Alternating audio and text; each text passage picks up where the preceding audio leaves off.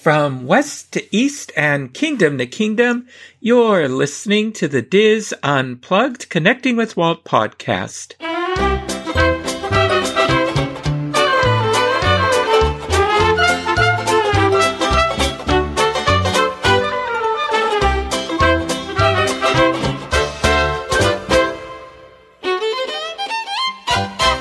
Connecting with Walt is brought to you by Dreams Unlimited Travel, experts at helping you plan the perfect Disney vacation. Visit them on the web at dreamsunlimitedtravel.com. Hello and welcome to episode 172 of the DIS Unplugged Connecting with Walt podcast. I am your host and Diz historian Michael Bowling, and I am joined by my co-host, producer, and good friend, Curly Joe Craig Williams. Craig, how are you today? I'm feeling cold tonight. Unfortunately, I lost those curls.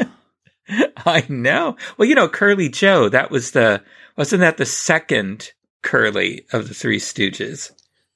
First one was Curly and the second one was Curly Joe. Was it? Hmm. Yeah. Mm-hmm. I need to catch back so. up on the Stooges. I was never a fan of the Three Stooges. I don't know why. I was casual. I, I, I think I wasn't into slapstick that much. I was more of an Abbott and Costello, I you know, boy. I prefer Abbott and Costello, but my dad was uh is well still is a big Three Stooges fan. So like when they show it on AMC for you know 30 minutes on a Sunday morning at 5:30 in the morning, he's that person who's up watching the Stooges still. But I am impressed you came through when we were doing our Give Kids the World's marathon and a lot of our colleagues said that when it got, well, I don't know if they had a choice, when it got to a certain level in uh, donations, they would shave their heads. And as far as I know, I might not be up on all the head shaven. Um, you're the first one to get your head shaved. I was the first one, and Paul Krieger did it after I did mine. Uh, Paul from the DVC show, and okay. Pete still has to do his, but uh, he'll he'll get there eventually. So apparently, he wanted to to do his in coordination with me, but when I was at his house last week, I told him that I wasn't comfortable going into a barber shop yet, and that I would prefer to do mine at home and with, with Kylie. And I told him while he was texting someone and I got, I got that blank response of, yeah, yeah, sure, sure. So, uh, it was a surprise. you asked him at the right time. yeah.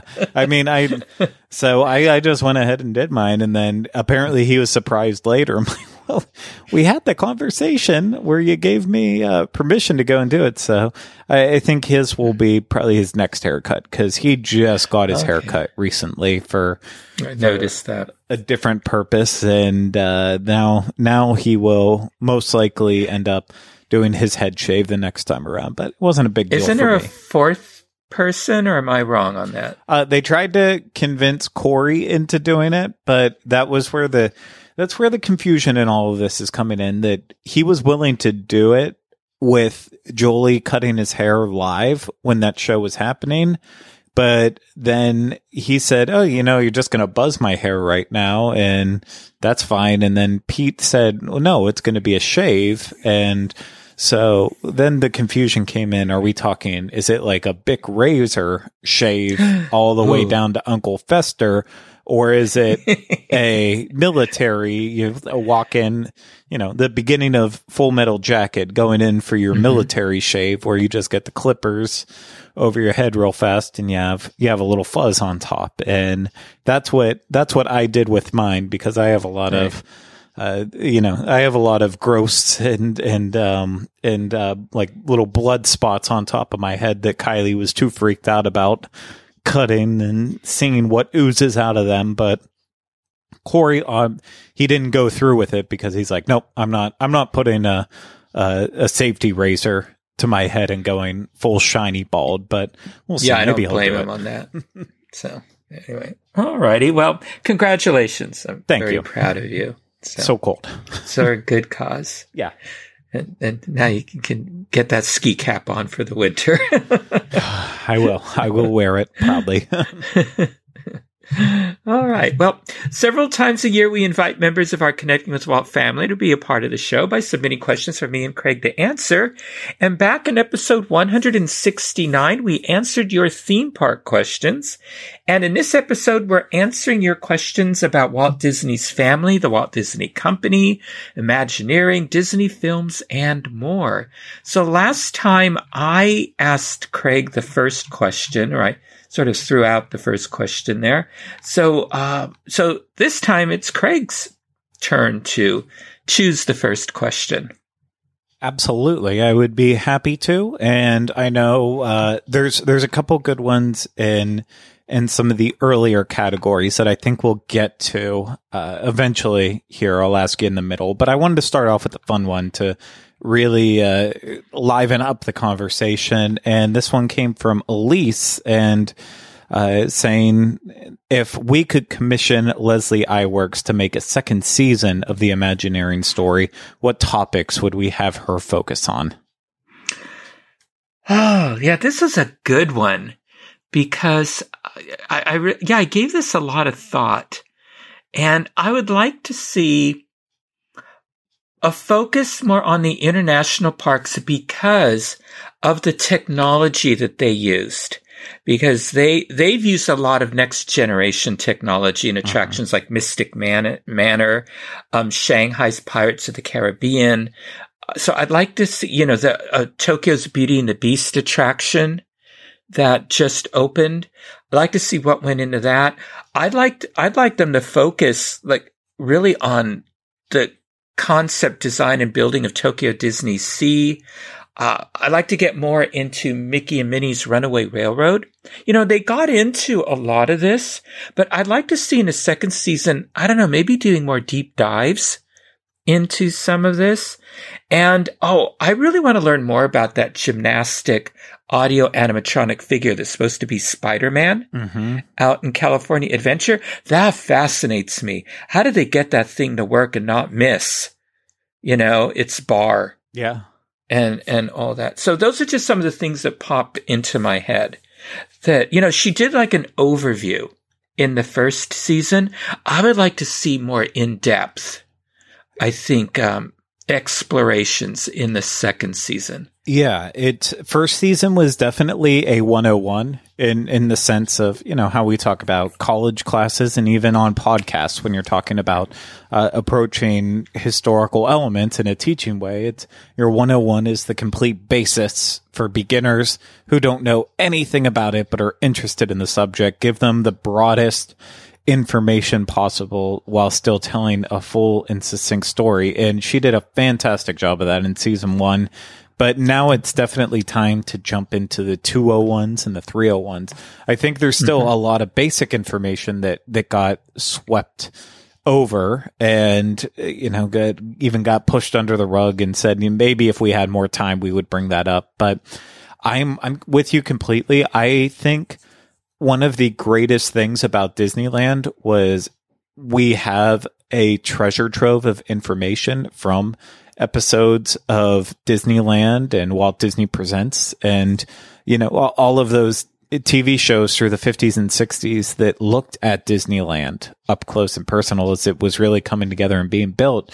Yeah, I'd like to fill in the gaps in the time periods where it might not have been as closely looked at, but oh, we have a great idea of knowing how Disneyland came together. And even Walt Disney World, I feel like there's a little bit more of that. I, I, I, think there's still room to fill in gaps, but by the time that Animal Kingdom came around, you know, that's when the Travel Channel documentaries were around and really like focusing on on that park too. So Walt Disney World has adequate coverage, but uh, I I have a thirst for a lot of the international parks that it, I, I don't know when I will visit them. I want to visit all of them besides, you know, I've already been to France, but with Tokyo and Shanghai and Hong Kong, I want to get there eventually. But if there's a way for these, uh, like Leslie Iwerks to do documentaries that really fill out these parks that help ease the, the pain of not being able to travel there quite yet, I would absolutely,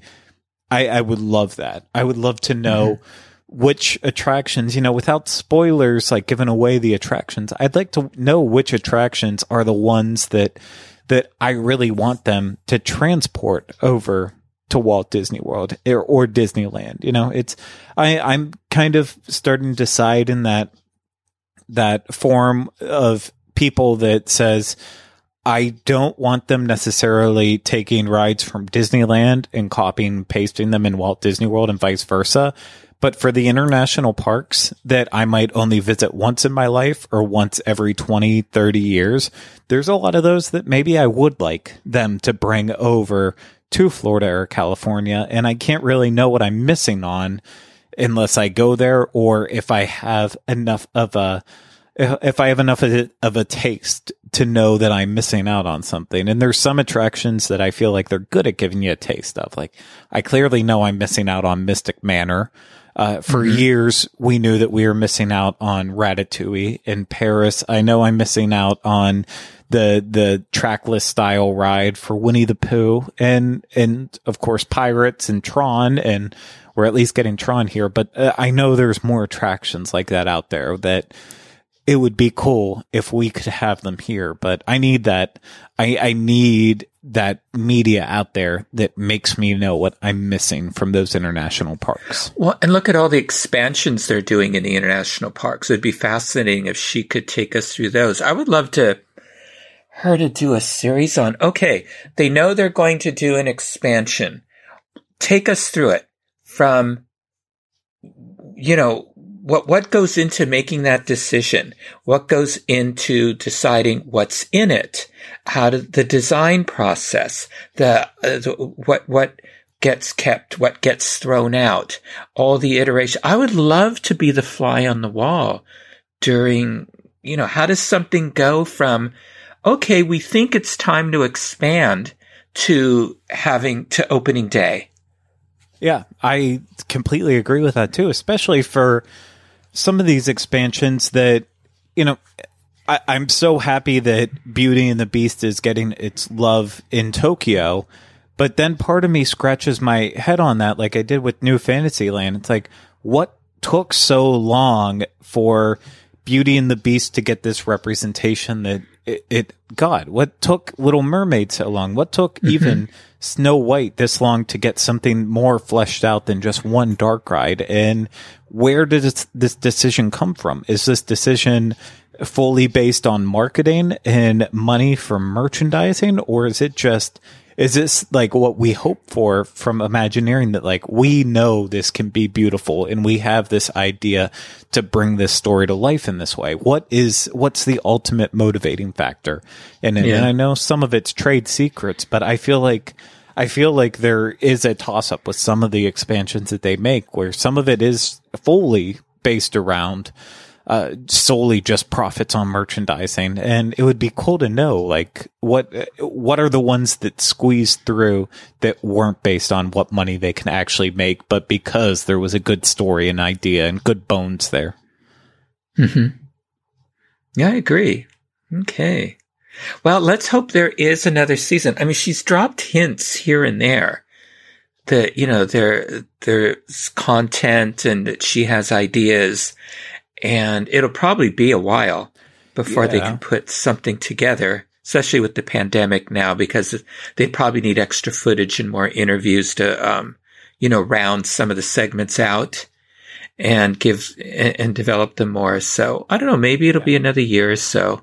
I, maybe we'll see another season. Yeah, I feel like at the very least, we know we're going to get a season two that will probably be more like what the first season was, but just because of that extra footage, more of a potentially more of a condensed season that is just mm-hmm. like, hey, we did have all this stuff lying on the cutting room floor that we can put out that's not necessarily special features, but not enough to do a, a full blown second series, but kind of like a, a 1.5, but not as bad as yeah. the Lion King 1.5 was. a lot of people said they like that one. Well, a lot of people don't have great taste, and I'm, I'm calling them out on it right now. and that's why they have the second Maleficent film. All righty. Okay. Well, You know, and we're in the film Disney plus Walt Disney Studios category. That's where that film came, that question came from. So I'm going to stay there for you. And Patrick asked, because because I know you listen to Christmas records year round. Um, what are your favorite Christmas Disney movies to watch during the holidays? Oh, I mean that's that's always a loaded question, especially now that there are technically under the umbrella of Disney. Now that mm-hmm. we fully own Fox, you know, there's there's a lot more additions to it because now we can consider Home Alone uh, a Christmas movie and same with uh, a Christmas Disney movie, that is, and same goes for Miracle on 34th Street. That, that one was on my list, the original. Uh, uh, of course, I always, you know, I talk about uh, M- uh, Muppet Christmas Carol. I think it's it's arguably the best telling version of that story. But the one thing that I do want to bring up that it's still, uh, and I'm bringing it up for this specific reason uh, it's still not on Disney Plus, but I actually do really enjoy the Prep and Landing uh, shorts. Yes, yes, me too. And they were on my list. I, I know it will probably make it to Disney Plus eventually. It's not there now. You know, you st- they still show it on ABC, but I I think they are actually really underrated, and I didn't give either one of the two a chance until they made Jingle Bell Jingle Bam at Disney's Hollywood Studios, and that uh, seeing that show was enough for me to be like, okay, maybe I need to actually watch these. And when I finally did, I was so pleasantly surprised with it. There was so much heart, and they are start to finish. It is Christmas, Christmas, Christmas down mm-hmm. your throat, and I expected them to be very, uh, you know, cheesy and aimed at kids and that kind of humor, and it really wasn't. It was almost on the same level of any Disney or Pixar movie where adults will enjoy it just as much as kids, maybe even more with a, a, little bit of a nostalgic sense. Like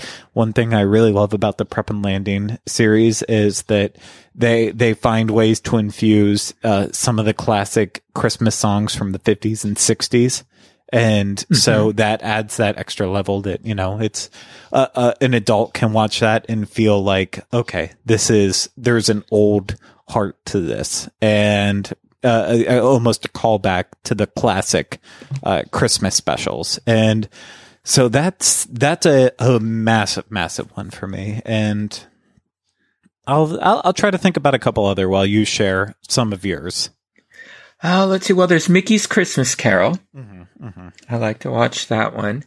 Uh, of course, Tim Burton's Nightmare Before Christmas, written in its proper season. Of course. there's there's a lot of shorts that I like. Uh, the small one that I believe Don Bluth worked on that one. Yeah. And yeah. that and and um, I enjoyed that one. I remember seeing that in the theater. Uh, Mickey's Once Upon a Christmas. I think that was a directed DVD release, but it's charming. I really enjoy it. I have to watch the Nutcracker Suite from Fantasia mm-hmm. at Christmas time. Uh, another short from Melody Time. I like Once Upon a Winter Time. I always watch that. Um, Pluto's Christmas Tree. That short. I think that's on Disney Plus too. Yeah. And um, and then the Silly Symphonies, The Night Before Christmas, and Santa's Workshop as well. I always enjoy watching those. Uh, once in a while, I'll watch the Santa Claus, but it's not on my um, yearly cycle. And one that I watched years ago, and I haven't watched it in a while, but I thought it had a charm to it, was Beauty and the Beast, The Enchanted Christmas. I've, I've never watched it. and I, th- I thought it was cute. I, I watched it with my children. And um, anyway, so those are the ones. I have a lot of non Disney ones on my list.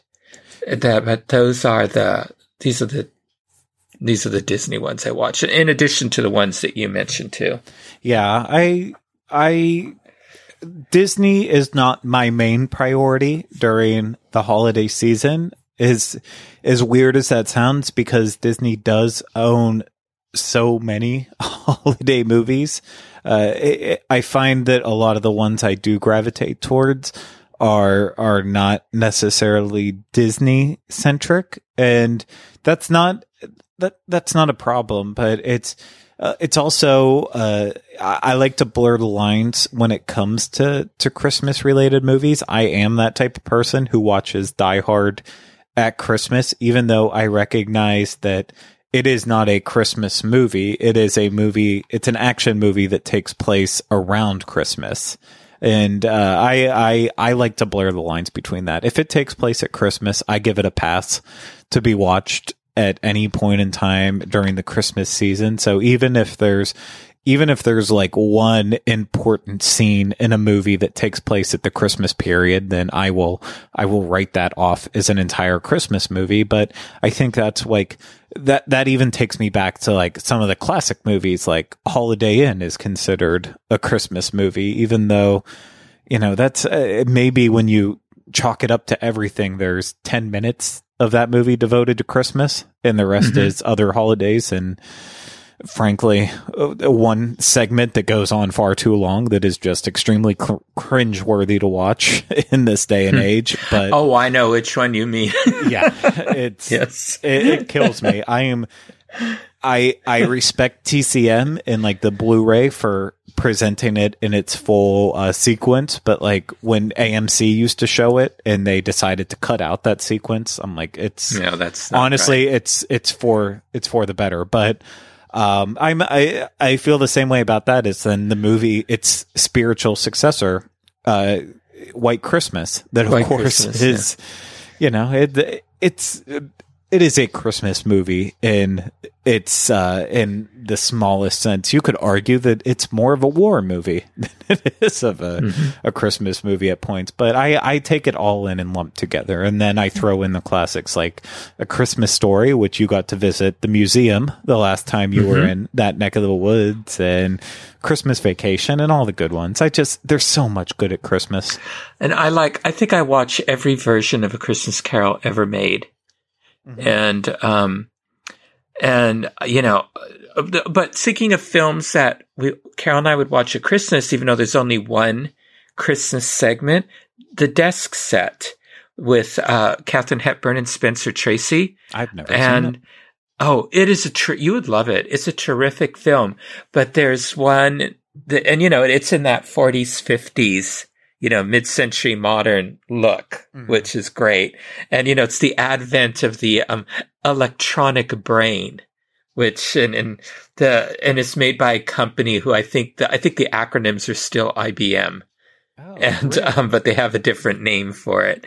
And the, um, but, um, there's one lengthy segment that is Christmas. And it is so of its era with the raucous Christmas party where everybody at the office and they work in basically it's like an NBC kind of hmm. thing. And, um, but they, and they work in this, I mean, everybody's drunk in this place and, you know, and they're having parties and, you know, people are fraternizing with each other and it's none of which you could do today. And I'm not sure if we're better off because of it. but um, it, the whole film is a delight. But Carol and I watch it at Christmas because of that scene and all that. So yeah, um, I it's know. there. I mean, I feel the same way too. another one that gets shown at Christmas every single year that it's it's the same way. But Meet Me in St. Louis. It's yes, literally mm-hmm. just it and it, it only has 50, maybe 15 minutes of it devoted to Christmas time, but because of it, we have probably the best Christmas song of all time. Mm-hmm. It's, you know, some people might say Silent Night. I say have yourself a very, uh, a merry little Christmas, but it's, it, there's an argument back and forth on there, but yeah. Well, one is a hymn and one I, I consider like a Christmas carol or a Christmas song. Yes. So I differentiate. I categorize Christmas music. You you and I are very similar in those those regards. Other people just lump it all together, but that's uh you know, it's it, sometimes it, it's very strange to watch a lot of those movies when there's only that one Christmas segment. So that's when I try to throw them in like right now, or those are my after Christmas movies where in that week between Christmas and New Year's when we're technically still in the 12 days of Christmas, but you, you're starting to lose that feeling. That's when I'll go in and I'll say that those are the movies to ease me off of Christmas, where it's just that mm-hmm. one little the one little moment to make me realize, like, okay, yeah, I, I miss I miss this already. Yeah, yeah, but um, a watch desk set. I will. It, you'll you'll put it on your annual rotation. I'm I'm excited so. for it. I, I always love coming across a new movie that I haven't seen before, and that's definitely one of them. mm-hmm. Okay, your turn. I'm going to go up to the uh, Walt Disney section, and uh, this one is I, don't want to say controversial in any ways, but I, I think it's going to be a interesting interesting topic for a lot of people who might not be more well read on Walt. But how much is known about Walt's views on religion and or spirituality, and of course, was he raised in a particular particularly religious household? And this came from Ariel. Okay, yeah, and I think she has a PS down there too, because I have an answer to that as I well. did. Yeah, sorry, I completely. I I had that part blocked off on where it was at on the page here. But P.S. My husband Andy and I were so happy to meet you at the Walt Disney Family Museum. You, as in Michael, not Craig, last fall, and uh, that was. Uh, uh, do you remember Ariel? Oh yeah, I do. Here? I do. I know that. so anyway, um, yeah, actually, well, Walt's father, when they were in Chicago, he was, uh, he would sometimes preach at the local, I think it was a Baptist church mm. when he was, when the regular minister wasn't there. And, um, so, and he, and he also played, I think he played his violin there at the church as well. So he was raised in you know, and, and it was, it was a strict Baptist church. I always say that, you know, Walt got all his humor from his mother, um, not so much from his father. And that comes from Diane Disney Miller, that statement. So, um, so he was raised in a, you know, a, a house with religious beliefs. And Walt Walt didn't raise his children in a particular denomination, although he did send Diane to a Catholic girls' school for a time. But Walt was spiritual. He did believe in spirituality. He did believe in religious, um, you know, religious virtue, religious morality. He did raise his girls to believe in God and have those, um, you know, and, and to pray and, and have all of that. But he, he didn't belong to a particular Christian church. So, but it was a part of their life, that spirituality and that, um, that relig, you know, that, I'm trying to think of the right word. Um, because when I think, when I say religion, I think of a denomination. But definitely they were raised in a household that worshiped, uh, that, that respected and prayed to God. Yeah, almost just like saying uh, blankly, like faith. It's you have faith mm-hmm. in yes. a higher purpose than yes, yeah. They they they, they lived in a, they were people of faith, and they lived in, in a household where that was practiced. But did they go to a particular church every Sunday?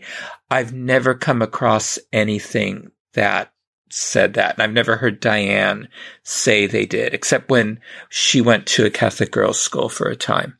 Yeah. And I mean, it's, I don't, I don't want to say that Walt didn't take time off for himself and such, but I mean, you just have to think about his ethics in terms of work ethics and stuff. And it's, I feel like if they, if it was a very heavy going church going family, then a lot more would be said about it. But it's, uh, I, I, it, it, as uh, the type of person that Walt appears, and I hate speculating on it. It just seems like you can't look at how he was as a person and the decisions he made and not say that there wasn't a little bit of faith in him mm-hmm. and in a better. Well, look at the films. Look at the films that he made, especially yeah. the live action films.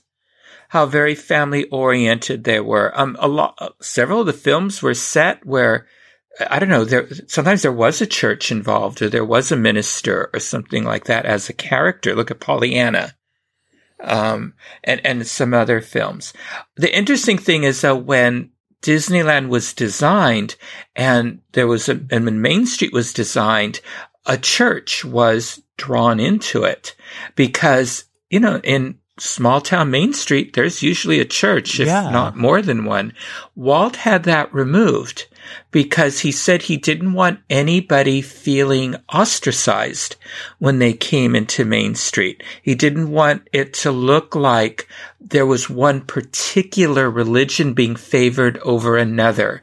And he wanted Disneyland to welcome everybody. So that's why the church was removed um, after a while from the concept um, art for the park.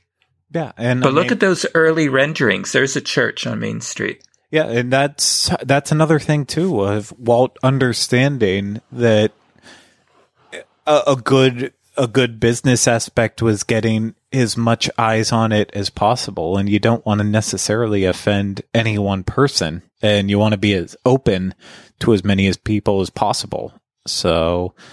I, I I can understand why why stuff like that would end up uh, getting getting scraped off off the floor. But it's also like you know it, it- that time that he was coming around in. You, it's almost you look back on it now, seventy years later to the the fifties and such, and it almost has this idea that like back then everyone was of a religion and you you Mhm. had to fall into a category like that so it is it is it's a valid question worth asking at the very least Oh, absolutely. And you know, back in the day, even when I was a boy, a lot of your social life revolved around uh, the church, whatever denomination you belong to, but then all the little organizations that were associated with it, the Mothers Club, the Fathers Club, if, you know, the children's sports teams or the scout groups that the, that church might have supported, just like, um, other social clubs that people belong to, you know, the fraternal organizations like Moose Lodge and the Elks Club and the Rotary Club and the Lions Club,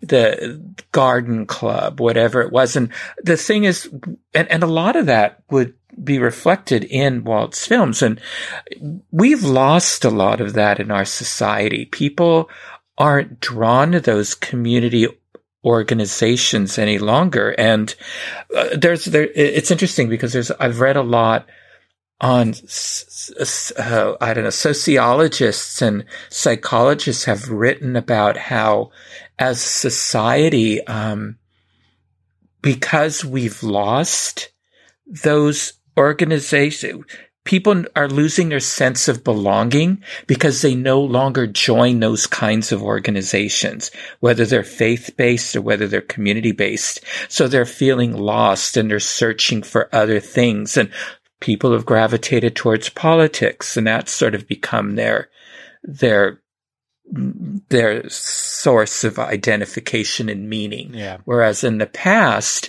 it was the good works that they were accomplishing through those community based programs and, and faith based programs. So it, it's interesting. So I think you definitely see that expressed in Walt's films that obviously comes from his um, sense of community and his sense of spirituality. Bobby, that became a very complex answer, didn't it? it, it did but i i hope i hope a lot of people got a lot from it so it's it's a complex issue Okay. All righty. So let's see. It's my turn to choose one, right? it is give me an easy one not religion or politics based please Oh, yeah, really. Yeah. Was Walt a Democrat or a Republican? Well, everybody knows that. He would only vote Democrat. I'm good. I'm slipping back down because there's a lot of questions in the film Disney Plus and Walt Disney Studios section. We, we're, we can move around because I know there's some still yeah up above. Um, Lindsay asked, "What what's the one show slash movie that's not on Disney Plus that surprises you or that you want added? For me, it's Home Improvement. That's Lindsay. How how is it not there or Hulu?" Good question. Also, Craig, did you hear that Tim Allen and Richard Karn are doing a show on History Channel together? So I I go. did not hear that they were doing a show on the History Channel Mhm. together. That uh, uh, color me intrigued on that of what it would end It's a being. competition show. It's called Assembly Required. Oh, that's And so they have people that are skilled. I would never be on this show. Uh, I think some sometimes they're like professionals or semi-professionals, and they compete at building something.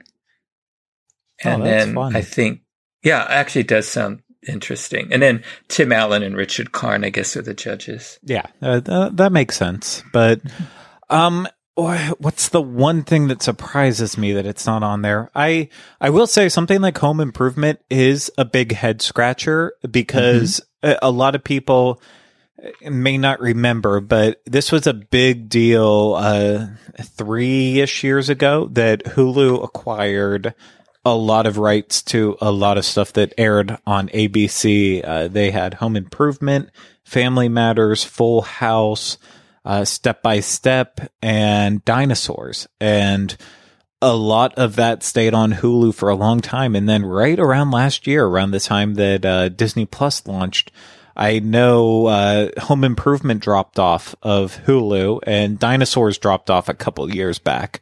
That wasn't on there very long, but it, it started. It started uh, that that line of questioning of well, will this stuff get transferred over? Because uh, like Boy Meets World was on Hulu and then got transferred over to Disney Plus. Step by Step and Family Matters stayed on uh, on Hulu, which like Family Matters, I think that's because maybe its production company was Warner Brothers, if I can remember, same as Full House, but it aired on ABC. So then you start getting into the the confusing breakdown of all these different studios of what production company made it versus what actual platform was it distributed on.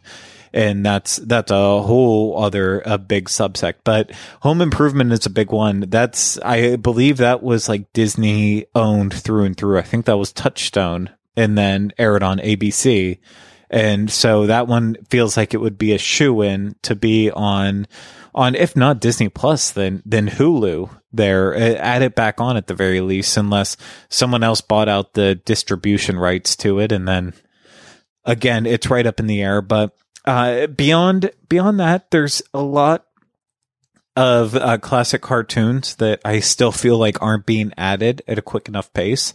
A lot of stuff that was on Disneyland box sets that we know is ready to go. A lot of stuff that is aired on, uh, you know, the TCM Treasures from the Disney Vault that was remastered in HD that's ready to go. Like how Third Man on the Mountain still has not been added to Disney Plus is just beyond me considering that was in the very first round of treasures from the Disney Vault. So it's it's there, it's ready to go. It's just why hasn't why hasn't it been added actually to to the streaming service? And that's that's to me where the biggest gaps still exist in that that 1950s, 1960s, 1970s entertainment that just feels like is it, it's tiptoed around that they want to start releasing some more of it, but they're not they're not going full fledged into it. And again, that could just be because it's not necessarily the demographic that they're trying to a- attract to Disney Plus, but uh you know, eventually eventually down the line we will have to make decisions on what streaming services we want to continue on with and you know, Disney Plus for me, I, I definitely am going to keep it for another year because Mandalorian season two just came out and, uh, and you know we have new Mickey Mouse cartoons, even though it's in the the crazy style that's coming out very shortly. Yes. But uh, if if they don't start getting more interesting with their original programming, I might I might not uh I, I might not continue long because I didn't I didn't sign up for the three year program at day twenty three. I I was sold on it, but not three years commitment sold on it, even though it worked out that it was a, a better deal in the long run. So I should have done that, but I just decided to go with the yearly installments and keep it that way. But I, after this year, if I'm not fully sold on it, I could definitely see myself dropping down to to a monthly subscription and then just picking it up at times where I'm really interested in in binging a lot on that program. Yeah.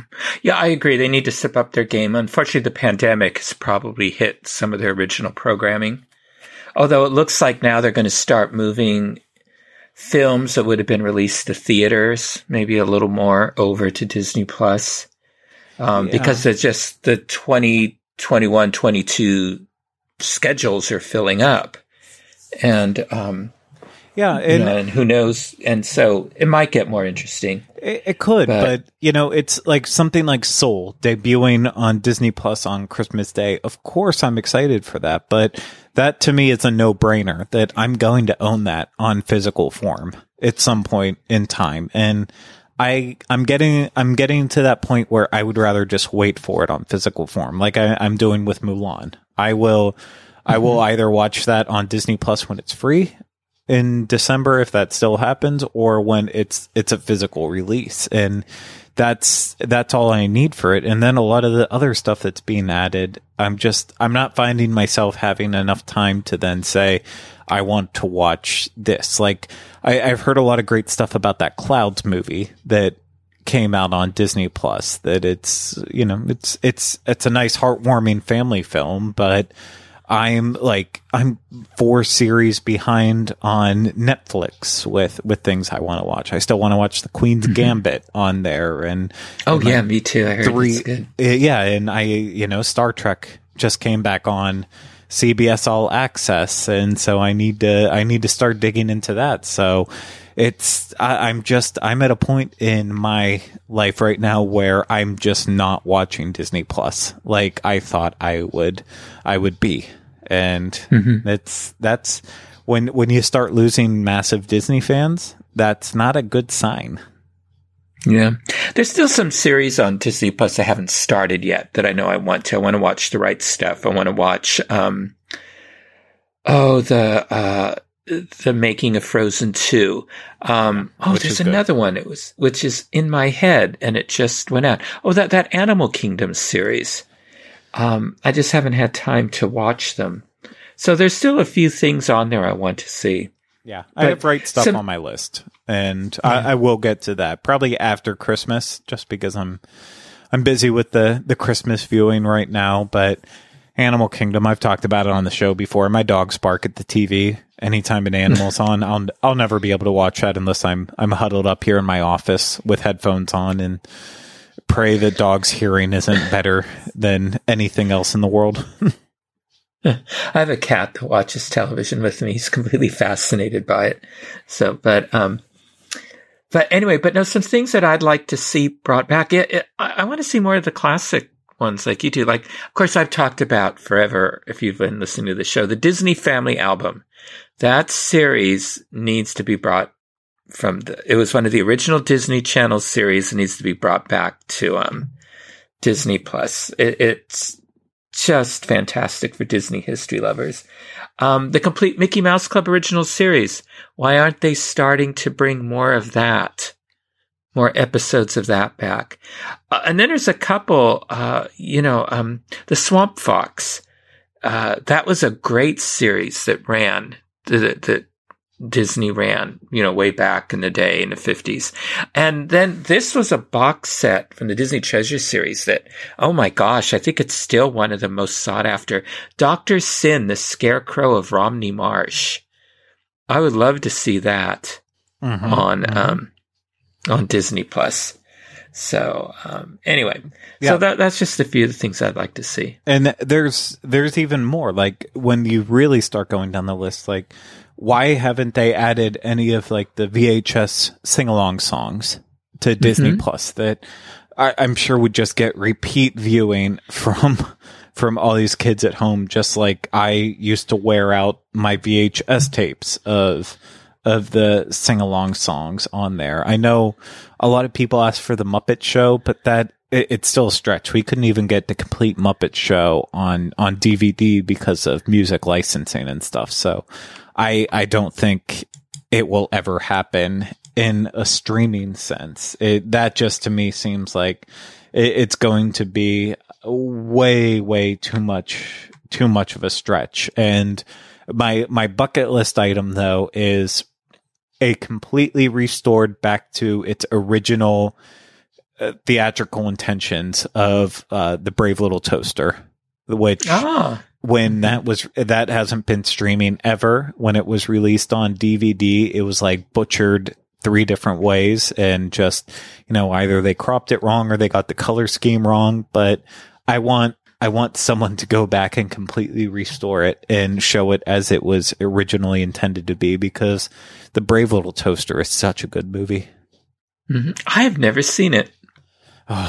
just even though like the DVD copies and stuff of it aren't great, just go and watch it. It's so so well done and it's you can tell how a lot of the animators oh, that worked on it, you know, Tim Burton and uh, John Lasseter, you can tell how you, you can tell that everyone who worked on that was destined to do really great things in their careers and that all all of the bones there were good. It's just what they were going to do beyond that that movie, and it's uh, it was a classic growing up.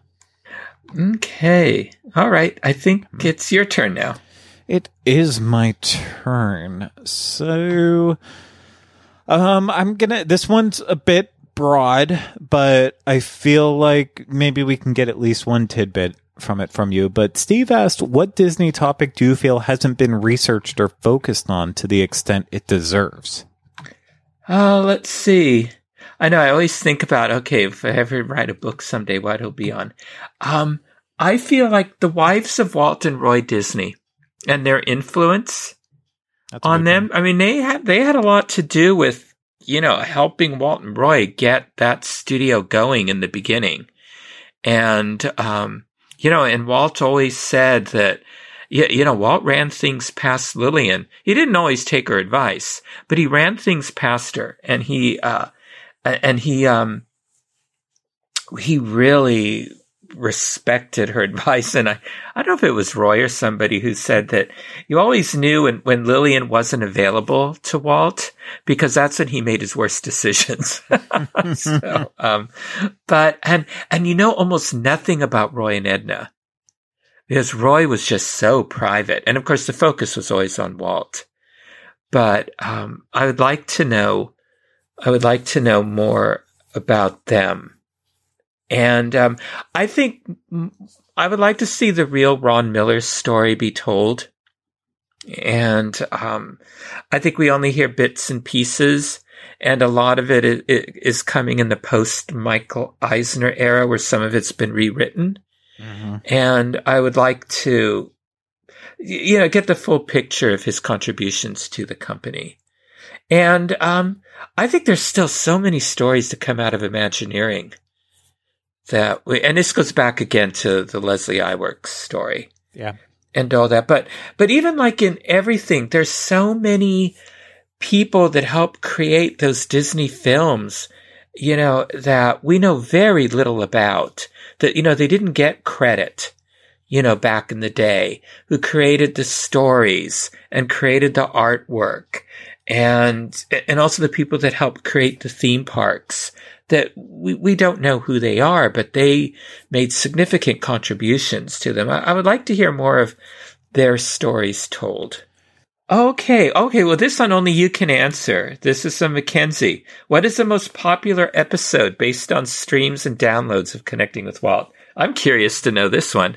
Oh, uh, we've had um, some big ones. I will say, I think I, I looked up the the facts before we recorded the um, the first version of this episode in case we got to this question, and I didn't pull it back up and I didn't write it down. So I'm I apologize. I'm not I'm not fully prepared for it, but if I remember correctly, uh, our I'll say our most popular series was focused on a lot of the Magic Kingdom lands early on when we did those uh, in our first run. I think Tomorrowland and Fantasyland were the two that uh, were definitely the most popular and in the grandest uh, sense of it all. But uh, it, it's kind of hard saying what is the most popular in in terms of what people like on our show because uh, I, I try to break it down not just by what series it is, but individual episodes. And so like some of our most popular uh, episodes downloaded were like our, our talks that we had with Bob Gurr, uh, for good reasons. They're fantastic episodes.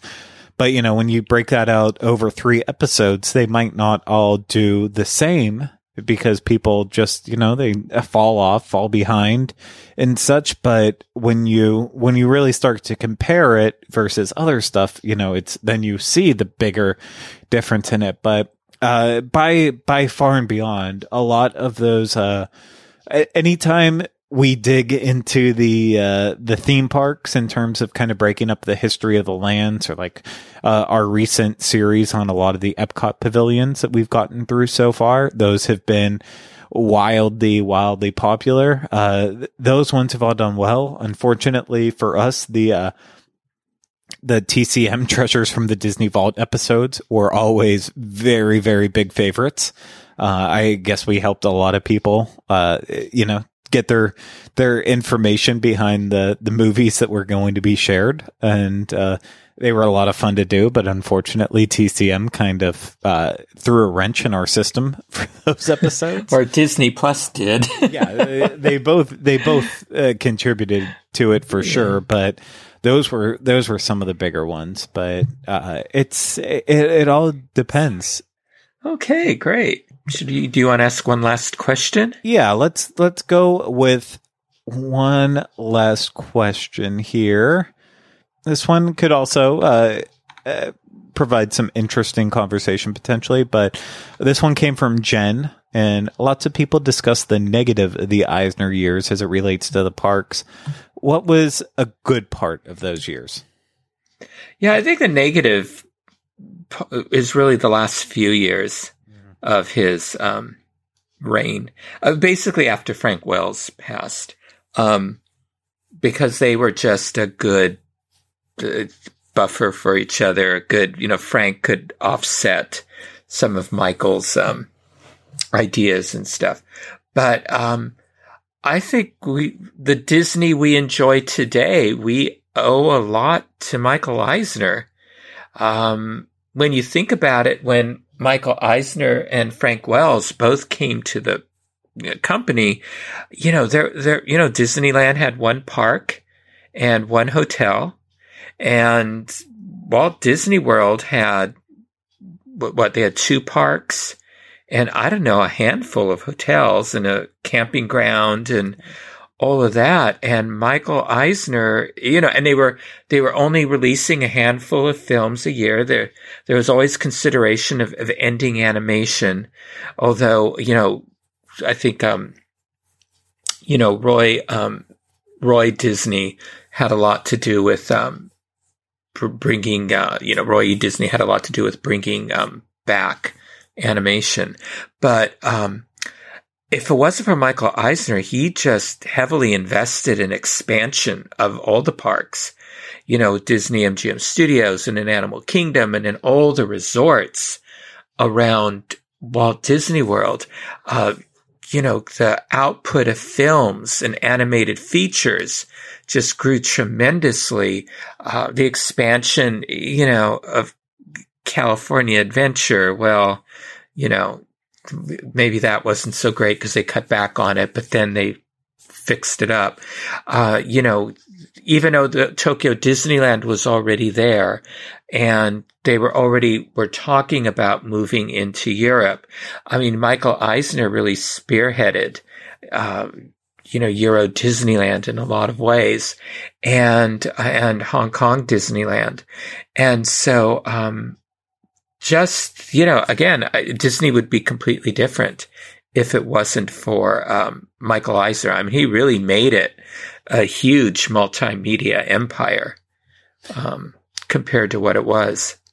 Yeah, and you know, obviously there was a lot of success with the the film division, especially in terms of the uh, you know the Disney Renaissance and such. And I don't think we have to go too much into that, but I I feel like a lot of the DIS is theme park fans first and foremost, and that's that's what the DIS was was founded around and planning trips to the theme parks, and so uh, to us that is most important. And even though a lot has changed under Bob Iger and and Bob Chapek, the parks especially Walt Disney World are what they are because of of Michael Eisner. And that that cannot be ignored at all. So whatever negative has come from it that's I, I feel like that can just kind of you know that that needs to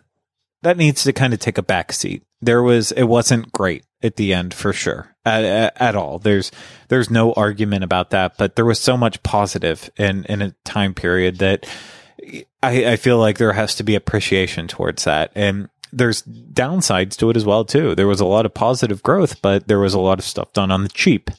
Uh, and mm-hmm. whereas you know with bob Iger, you can argue yeah there was a lot of growth and there was a lot of positive stuff done, but there was also a lot of replication. There wasn't necessarily uh, new new creations made when you can just take you can copy and paste things over in the parks and just get away with it from that. So there's always there's always downsides, but I'm I'm in the camp that I maybe it's because I wasn't old enough for the Eisner area Eisner Eisner era but I look at Eisner on a, a much more positive uh, stance than I, I feel like a lot of people do.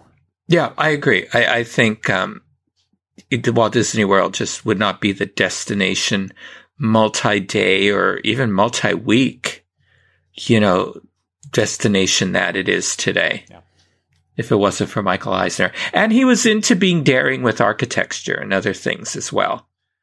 And um, and you know he cared about storytelling. And um you know so so that you know there so there there there are a lot of things that we can be happy about. And yeah he was definitely into synergy maybe more so than some of his predecessors. But um but you know those are popular attractions. So and another positive towards him that I feel like it, it's not a huge deal, but it still means a lot as a Disney fan. But I, I get blown away every time I see him tweet about something Disney related that he's excited about. Like we, you know, he just, uh, Mandalorian just debuted and he had positive things to say about that. And he's always, he's always happy to congratulate Disney on positive successes. And mm-hmm. I, I wonder with that, like too, are, when when Bob Iger is fully out of his role, are we going to see the the social media response from him? If he's even the one writing it with with Michael Eisner, I believe that Michael Eisner is writing his tweets out and he's the one sending them. With Bob Iger, I'm not quite sure if he's the one doing it, and I don't know if it's going to continue after. And then you look at someone like Chapek, he's not even he's not on social media. He's not even a player in it. So uh, at least Michael Eisner is trying to stay with what's current in because he's still working in uh, in other forms and had a lot of success with uh, BoJack Horseman and such. So I think I think unfortunately he just he got there was a lot of badness at the end and it, it tarnished it. But I think overall it's we should look at Eisner with a more positive light than than what he gets a lot of times. Mm-hmm. Yeah, I agree. Okay. Well, that ends this uh, Q and A. So thank you everybody for sending in your questions. I'm sorry we didn't get to all of them, but we had a lot of good ones. Prompted a good conversation here.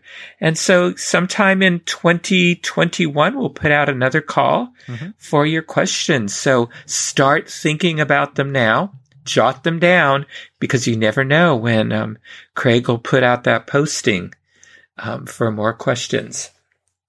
But now I'm going to be asking Craig some questions because it's time for This Week in Disney History.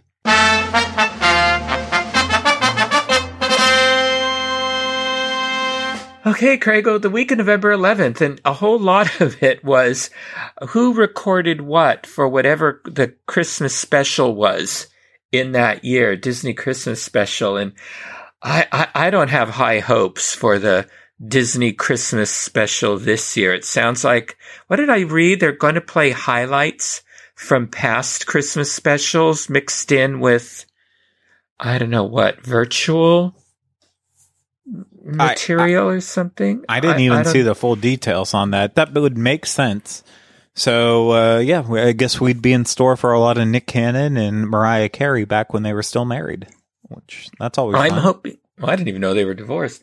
I um, I um, I- I'm hoping for Regis. you know, when Yeah. he hosted those, mean- and maybe even Walt. Hey, let's go way back if we're going to do it. Why don't they just do? Why don't they do a history of the holidays in the Disney theme parks? That would be great. That'd be great. I would like that more than seeing Regis. I feel like Regis is just a little too soon for to bring him back. But I'm I'm for I don't Walt. know. so, I don't know. Regis went way back in time, though. So um, he did it for a long time, And then it for a while they rotated people. So um, anyway, oh well. I don't think I have any of those in here though. Okay, November 11th, Disneyland's real live Christmas tree to celebrate its 50th anniversary celebration was officially revealed on November 11th, 2005. How was the tree decorated to celebrate the anniversary? I'm guessing they didn't put Regis's face all over it, which would have been great. no, I think he was at the top instead of the star. he was it was the his top shining visions. Yeah, They didn't. Don't even. They didn't go with an angel. They went with Regis. He's basically an angel. So, That's right. Uh, Little halo glowing. um, I I don't know the answer to this question. I I didn't pay enough attention to Disneyland at that point in time. Well, the tree, which of course stands in town square, was decorated with 5,000 golden ornaments in honor of Disneyland's 50th anniversary celebration. I actually saw people walking out of the park with these ornaments. These were giant ornaments. these were huge. I don't know how they got out of the park with them. Um, That's so funny. I mean, it makes sense the golden ornaments, but uh, gosh, it's people love stealing stuff. I, this is why we can't have nice things. Anyway. Okay, November 12th. Which Disney service launched on November 12th, 2019? oh, um, can I phone a friend? Um, yeah, we're still on the Regis thing, huh? Uh, yeah, I, I would actually like to phone Regis if possible. Uh, I don't know if he'll answer, but I uh, I think Is I'll he go. with- no, he died. That's why it's too soon to have him. Um, I'll, I'll go with Disney Plus. That's right. It was launched at 6 a.m. in the United States, Canada, and the Netherlands. The new on-demand streaming service offers Star Wars, Marvel, National Geographic, and Disney Pixar content, including new original series, all under one roof. There you go. And I would ask you, what do you think of the state of Disney Plus after one year? But I think we answered that. Yeah, Already. uh, less. It needs more Regis and less of everything that it currently has. oh, just like more cowbell, more Regis. So, okay, November 13th.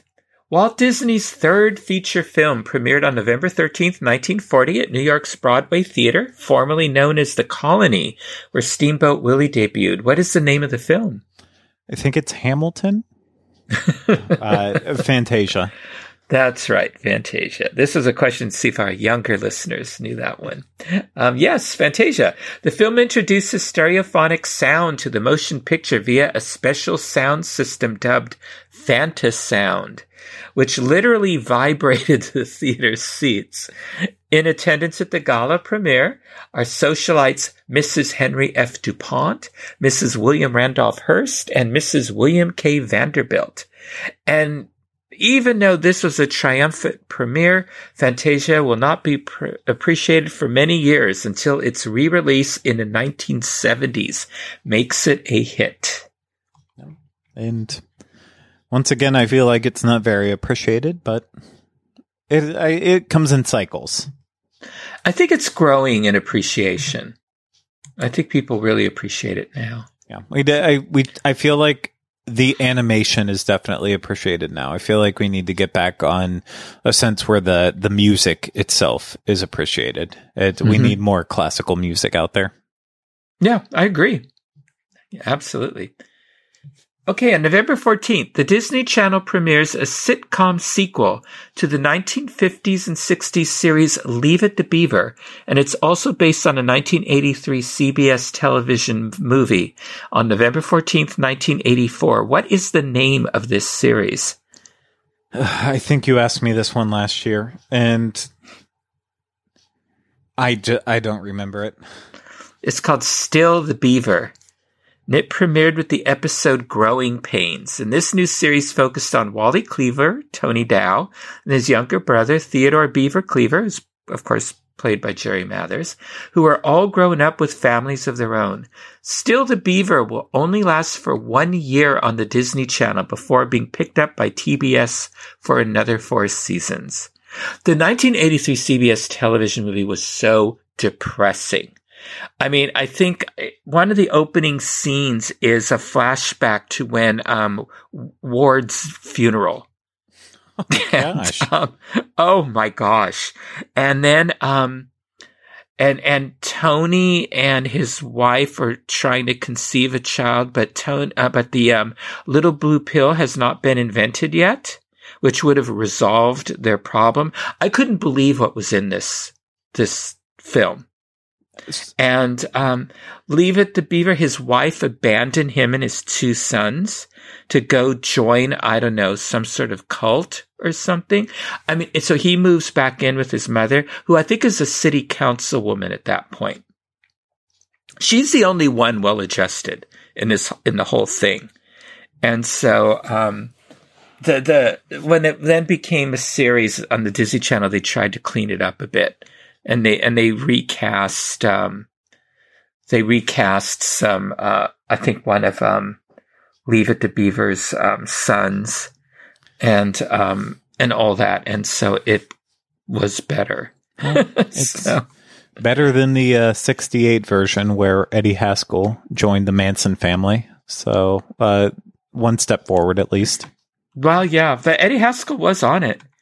They um, and I think, oh gosh, the the only thing is that that you know um, Lumpy's dad, you know, he'd also portray. He was also on like the Din Van, Dick Van Dyke show. Um, well, he had passed in real life, and they recast him. And you know, he was like really tall and all that, and they ca- recast a, a short, chubby fellow.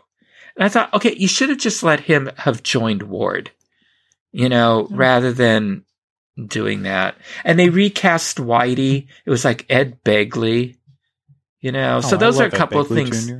I know, but when it's somebody you recognize and you know, okay, that's really not Whitey, because they were really careful to use the adults who had been children on the show, and then they throw in Ed Begley. It was like when uh, Dick Clark's Rockin' New Year's Eve decided to recast Dick Clark as Ryan Seacrest. It just didn't Oh. feel right. Yeah, see, I thought they should have just had an audio animatronic. Yeah, Dick. that's it's, uh, Disney could have done that. I either that or replaced him with Regis. I mean, I always thought in that first year after he passed to help us get over it, instead of lowering the ball on Times Square, they should have lowered Dick Clark's casket. this is becoming the darkest history segment we've ever. It really is, and I'm only drinking water and tea. I mean, it's not like I even have an excuse. I'm not. It's just Okay. It started with Regis, and it went from there. Anyway, um, oh my gosh, where's the rest of my questions? They're gone. I don't know where they went. Well, that's scary. Oh no, you know what? I started on the second page. I got to go back up to November 8th. okay, well, let's go back up to November 8th now. Wait, but So, we're on November sixteenth. Now, we were on November um, 14th, but I should have started, and I started at November 11th. Oh, I should have started at November 8th. So we have to go through 8th, 9th, and 10th. Okay. Oh, this is a weird Okay. evening. Okay, November 8th. Okay, Walt Disney's 21st animated feature film is released to theaters on November 8th, 1973. What is the name of this film? Seventy-three. I think that was uh, Robin Hood. That was that was Robin Hood. Uh, this is my son's one of his favorite films. I never, you know, I never cared for this film, But um, some 350,000 drawings were made for the production with over 100,000 painted cells and 800 painted backgrounds. It will earn an Academy Award nomination for the song Love, written by George Bruns and Floyd Huddleston. Again, I didn't care for the song. There, there was just really nothing about this film that I liked. I like So- I like the music. I recently uh, finally purchased the um the Legacy edition soundtrack, and Mm-hmm. it's it, it's a solid solid score, and I, I I like the songs a lot better than I do when they're in the context of the movie. Yeah. I like the little one, you know, the one in the beginning, you know, the ballad of Robin Hood, I guess, but that's about it. Yeah, it's fun. Okay. Okay, November 9th. On November 9th, 1994, Disneyland closes the turnstiles at the end of the day on one of its oldest and most popular attractions. Which attraction was it? Ninety four. Um, I'm not sure. It's the Skyway, a gondola lift attraction. It had been open since June 1956. It was reportedly closed due to stress cracks and the enormous impending costs to retrofit it for earthquake safety. It was built by Von Roll Limited based in Bern, Switzerland. It was the first Von Roll Type 101 aerial ropeway in the United States. Well, I mean, it had to go so that one day Disneyland would be able to get the the Disney Skyliner. Oh, yes, over at Walt Disney World. Oh, Yes. you're going to get it in Disneyland one day, and Oh, where's it going to travel between? it'll finally make it easier to travel between the uh, Roscoe's uh, Chicken and Waffle and and Disneyland Hotel. So, Oh, okay, that'll be good. yeah, So, okay. Okay, November 10th. The most famous unknown composer of the 20th century was born in Missouri on November 10th, 1891. He scored two of the first three Mickey Mouse cartoons and inspired Walt Disney to create the Silly Symphony cartoon series. What is his name? Carl Stalling. That's right. While working as the house organist at the Isis movie theater in Kansas City, Stalling came to the attention of Walt Disney. Stalling was hired as the musical director for Walt Disney's fledgling animation company, and he scored two of the first three Mickey Mouse cartoons, Plane Crazy and The Galloping Gaucho, and later many Silly Symphony shorts. Discussions with Walt Disney about whether the animation or the musical score should come first led to the creation of the Silly Symphonies. But starting in 1936, Stalling began working for Warner Brothers, writing music for Looney Tunes shorts for over 21 years. As much as I love Looney Tunes and I appreciate them even more because of Carl Stalling's music. Yeah, it's uh, a perfect companion. Yeah. And now we're all caught up. then we'd go to November 11th. So there we go. We were all over the place in Disney history this week. Did a good job. Oh, thank you.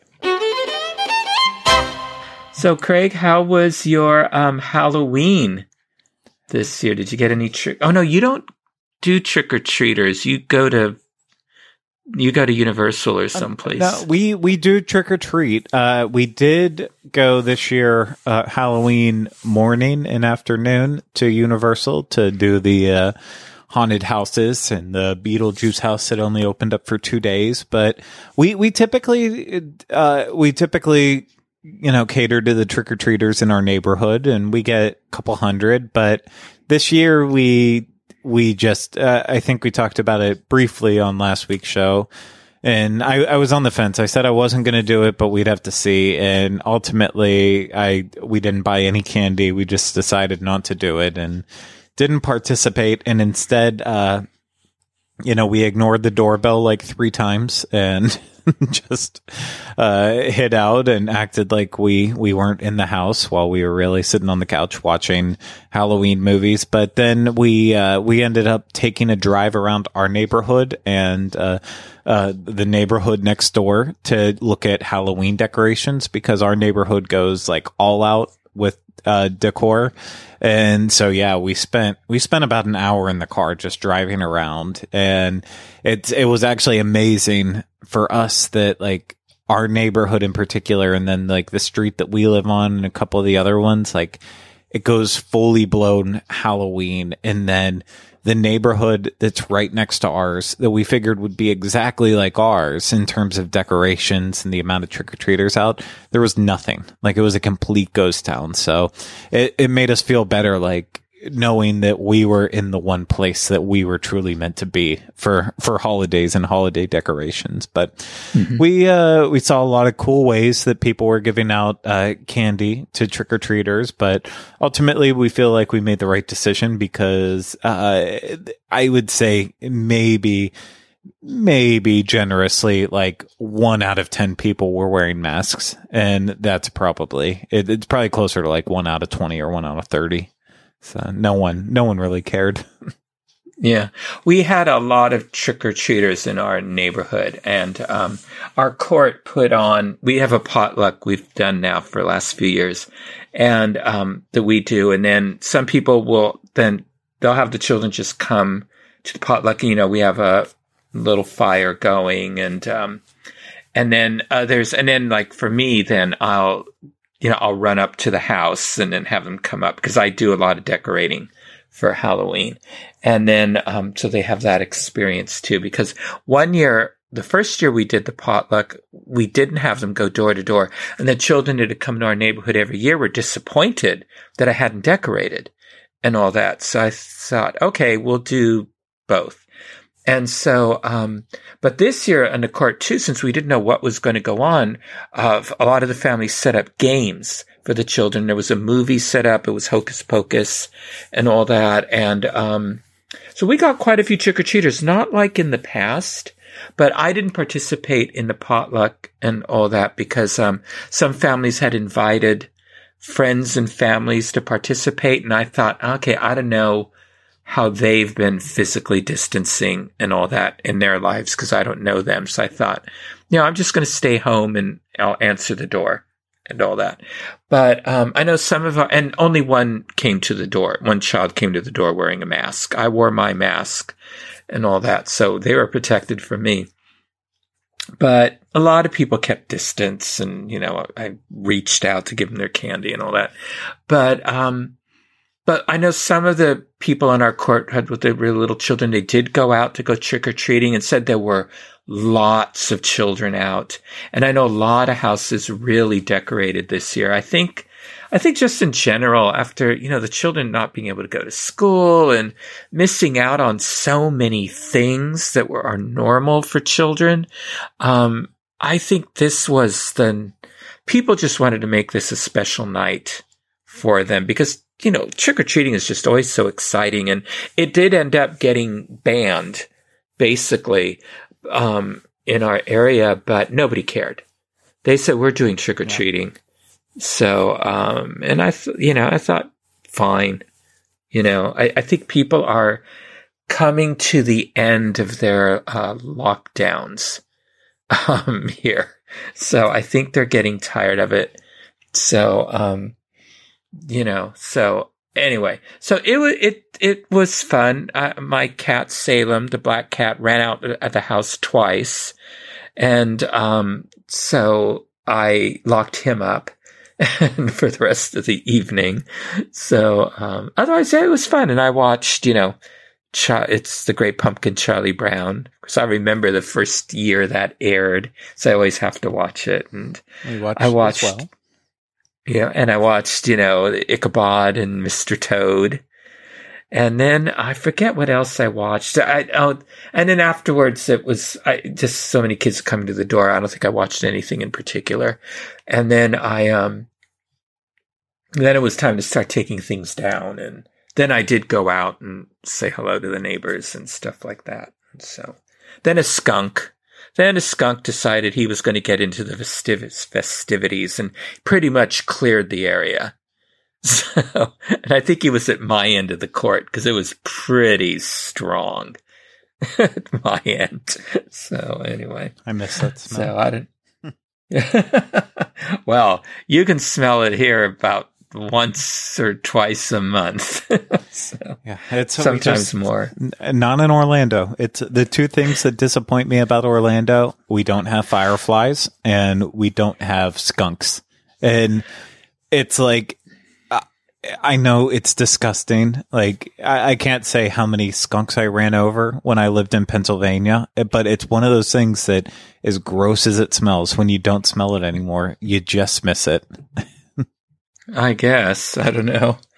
Uh, oh, you know what I realized? Um, because something popped up on Facebook.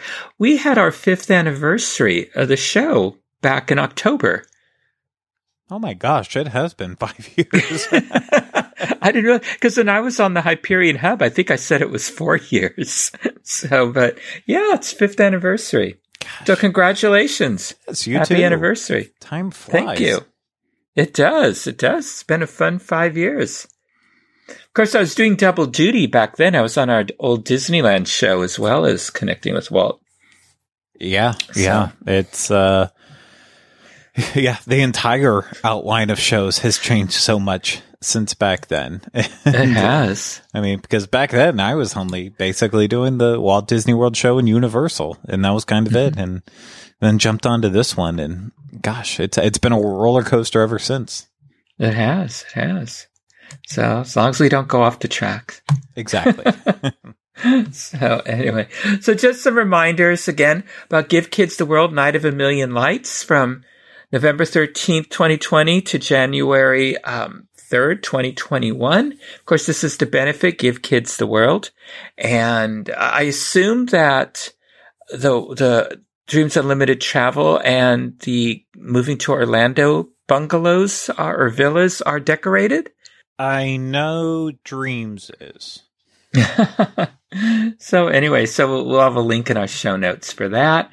And then the DIS family reunion um, is 2021 is March 25th to the 27th at the Contemporary Resort. Of course, that's being completely put on by Give Kids the World as a benefit for themselves, but um, we'll have tickets to that as well. So, um, story time with Michael. The rebirth of that is in the works. So, uh, anyway, so there's still some oh, stories up for grabs. Um, Sleeping Beauty in the Wood, Hansel and Gretel, Snow White and Rose Red. If you are an artist and would like to illustrate the stories, uh, you know, pictures for those based on the original fairy tales you can find on Project Gutenberg's site from Andrew Lang's Blue Fairy Tale book. Um, contact me and Craig at our email addresses that we're going to give in just a few moments. So, Anyway, so Craig, until next time, how can our listeners connect with you? As always, you can find me on all the different shows on the DIS Unplugged podcast network and then on Facebook, Twitter, and Instagram at Teleclaster. And you can email me, Craig at WDWinfo.com. What about you, Michael? You can send me messages at michael at wdwinfo.com. Twitter, I'm at mbowling121. Facebook, Michael Bowling dash connecting with Walt. Instagram, I'm Michael Bowling the Diz, and you can connect with me and Craig on Twitter at Connecting Walt. If you would like to listen to more shows on the history of Walt Disney, his studio, his Imagineers, and Disneyland, check out our Disneyland podcast archives for my Disney history episodes on the link Craig includes in our show notes or at disunplug.com. And look for past episodes of Connecting with Walt on iTunes, Spotify, Stitcher, Google Play, and Amazon podcasts, where you can subscribe to our show and leave some positive reviews and ratings when possible. Thank you for making us a part of your day. And remember, I only hope that we don't lose sight of one thing that was all started by a man, Walt Disney, and his brother Roy.